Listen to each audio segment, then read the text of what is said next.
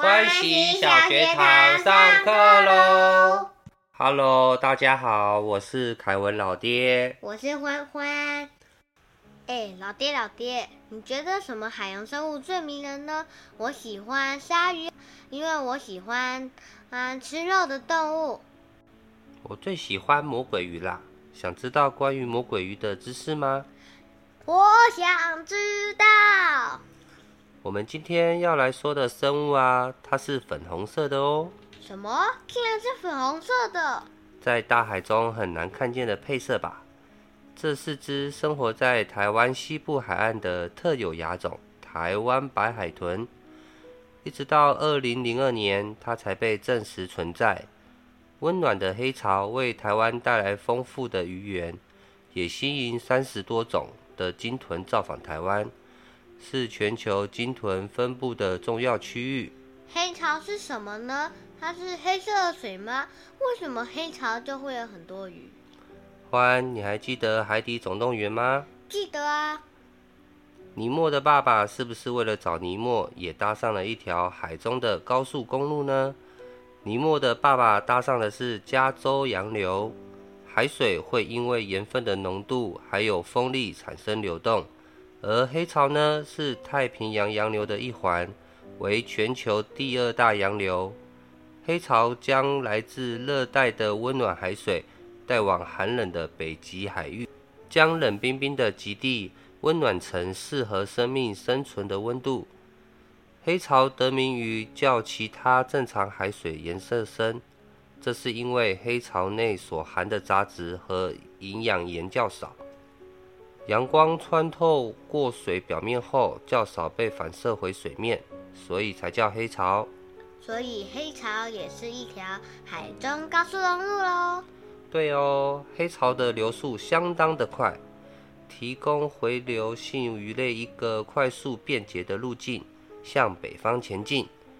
像台湾黑潮就有旗鱼、尾鱼、鲨鱼、尖鱼、鲫鱼、生鱼。这些鱼类就会吸引很多鲸豚来台湾做客，你知道吗？鲸豚在台湾成为保育类是一九九零年的事情，而十二年后才被证实存在的台湾白海豚，我们能为它做些什么呢？台湾白海豚学名印太阳驼海豚，在台湾俗称粉红海豚或妈祖鱼。为什么它要叫妈祖鱼啊？因为啊，它在风平浪静的三月最容易被发现，这时候刚好是马祖诞辰前后，所以俗称妈祖鱼。传说啊，还有很多妈祖鱼会救人的故事哦。那它一出生就是粉红色吗？哎，欢欢问了一个很好的问题哦。台湾白海豚出生的时候是灰色的，青少年时期颜色就会变淡。身上布满蓝灰色的斑点，成年时就剩下一些斑点，全身会呈现白色的了。老爹，你这样说，那白海豚应该是白色的，为什么是粉红色呢？海豚是恒温动物啊，喜欢近海生活的白海豚，激烈运动后，血液加速循环，血液的红色透出白色皮肤，就成了可爱的粉红色啦。现在我们目前知道，白海豚的寿命是三十八岁。白海豚从出生到成年需要十年。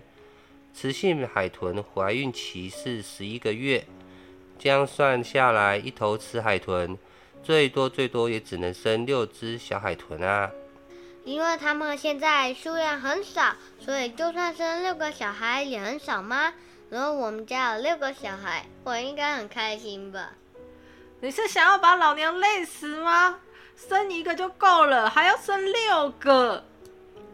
白海豚属于近岸型海豚，喜欢居住在沿海和河口附近，活动在不超过二十米的浅海，常出现在河口淡盐水交汇的水域。它们的栖地从桃园到台南，长度超过两百公里。但距岸边约三公里的狭长带状，都是它们的主要分布范围。老爹，这样我们站在岸边就有机会看到它们。对呀，在我们身边的白海豚，以沿海与河口的中小型低栖性鱼虾为食，几乎不挑食。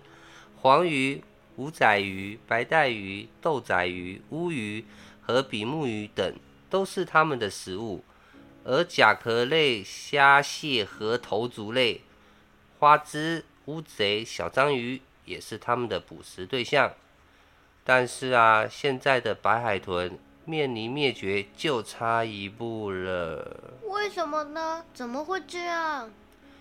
因为栖息地的破坏、水与空气的污染、填海造陆、大量工业用水，还有水坝的拦截淡水。